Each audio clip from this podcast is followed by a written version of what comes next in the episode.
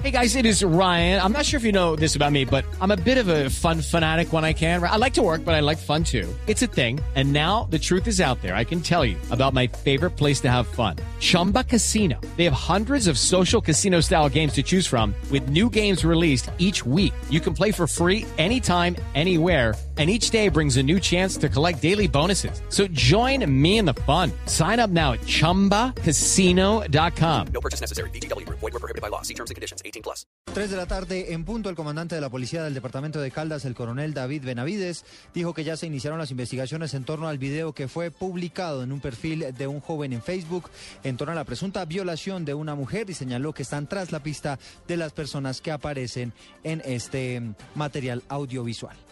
Bueno, básicamente la policía hace un, moni- un monitoreo de, las redes sociales, se encuentra con un video donde, pues de acuerdo al perfil, esta persona reside en el municipio de Chinchina y pues eh, de forma inmediata, con asocio, o en asocio mejor, con eh, la Fiscalía General, eh, se abre una noticia criminal, ya que se, se revisó con días anteriores si hubiese una, una noticia donde tuviera que ver con una violación y no se encontró, por eso se toma la decisión de abrir esta noticia criminal. Estamos en la búsqueda de estas personas que aparecen ahí en ese video, a ver eh, si las podemos encontrar en, el municipio para que de forma inmediata esclarezcan qué fue lo que pasó. 3 de la tarde, un minuto, el alcalde de Bogotá, Gustavo Petro, anuncia que a partir de ahora la entrada al Parque Mundo Aventura será gratuita. Daniela Morales. Eduardo, buenas tardes. El alcalde de la ciudad, Gustavo Petro, anunció que a partir de hoy la entrada al Parque Aventura será gratuita. Hizo la salvedad que será únicamente para el espacio público y no para las máquinas.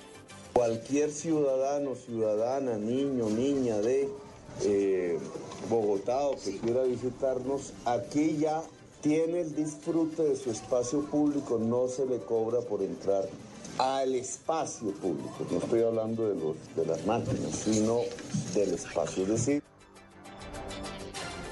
Gustavo Petro aseguró que habrán controles para lo que tiene que ver con vendedores ambulantes y también la seguridad de las personas que ingresen a este parque. Daniela Morales, Blue Radio.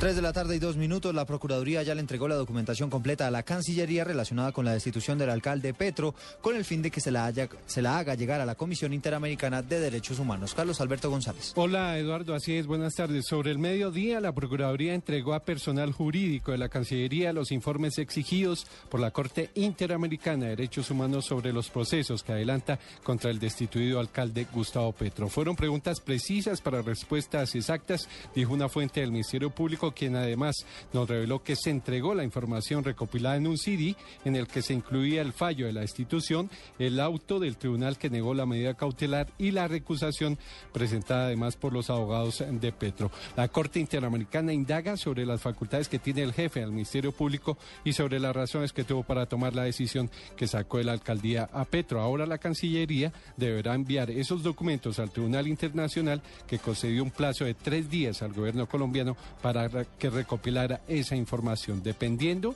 de ese estudio y del análisis que haga la Corte, podría ordenar medidas cautelares ante el fallo de la mm, destitución del mandatario de los bogotanos. Carlos Alberto González, Blue Radio. Carlos, gracias. La defensa del gobernador de Sucre niega que se haya presentado detrimento patrimonial, como lo está denunciando la Contraloría, la cual, recordemos, está pidiendo la destitución del gobernador. Los detalles desde Cincelejo con Ivette Salazar. Rubén Darío Henao, defensor del gobernador de Sucre, Julio Guerra Tulena, habló con Blue Radio y afirmó que no entiende la petición de la Contraloría de destituir al mandatario sucreño. daño patrimonial en cerca de 800 millones. Prácticamente menos de 15 días hábiles, y si se quiere menos de 10 días hábiles porque acaban de pasar las fiestas de fin de año, conocemos por los medios de comunicación la solicitud de suspensión del gobernador de Sucre Aseguró que ya consignaron la plata por la que dicen que Guerra Tulena habría incurrido en detrimento patrimonial en más de 800 millones de pesos en la compra de unos útiles escolares. puso todas las trabas para notificarnos y se nos negó el número de la cuenta donde el gobernador podía consignar el presunto daño patrimonial. Dice que demostrará que el gobernador de Sucre no incurrió en tales faltas. En Cincelejo y de Cecilia Salazar, Blue Radio. Ivette, gracias. El gobierno no le va a conceder el asilo a los colombianos, a los cubanos que están en tránsito en el aeropuerto El Dorado. Detalles con Julián Calderón. El Ministerio de Relaciones Exteriores de Colombia informó que los seis ciudadanos cubanos que llegaron al aeropuerto El Dorado de Bogotá el pasado primero de enero, luego de ser inadmitidos por las autoridades de migración de Ecuador y que a través de Blue Radio pidieron asilo político en nuestro país, no serán admitidos bajo la condición de asilados. La petición no puede tramitarse según la Cancillería, dado que la normatividad colombiana expresamente niega esta posibilidad cuando se trata de extranjeros en zonas de tránsito internacional. Jurídicamente no han ingresado los cubanos a territorio colombiano por encontrarse justamente en una zona de tránsito. Blue Radio también conoció que la aerolínea Avianca no retuvo los pasaportes de los pasajeros cubanos como ellos aseguran, sino que por protocolo de seguridad las autoridades ecuatorianas entregaron estos documentos a la tripulación de la aerolínea. Asimismo, Avianca indica que al estar en condición de viajeros en tránsito no requieren visa pues no han ingresado al territorio colombiano. Julián Calderón, Blue Radio. Noticias contra reloj en Blue Radio. 3 de la tarde y 5 minutos. Noticia en desarrollo. La Superintendencia de Industria y Comercio sancionó a Alpina por publicitar a la marca Regeneris como un yogur, cuando en realidad no lo es. El monto que debe pagar supera los 880 millones de pesos. Estamos atentos porque con pruebas técnicas y entrevistas y declaraciones de poblaciones, la Fiscalía va a recuperar evidencias en torno a la afectación que pudo haber en términos ambientales en Santa Marta por cuenta del incumplimiento de las normas por parte de la multinacional Drummond. Y las cifras son los 138 establecimientos penitenciarios que contarán con elementos médicos y odontológicos en todo el país para evitar que los reclusos tengan que transportarse a las citas médicas, las cuales se convirtieron en oportunidades de fuga.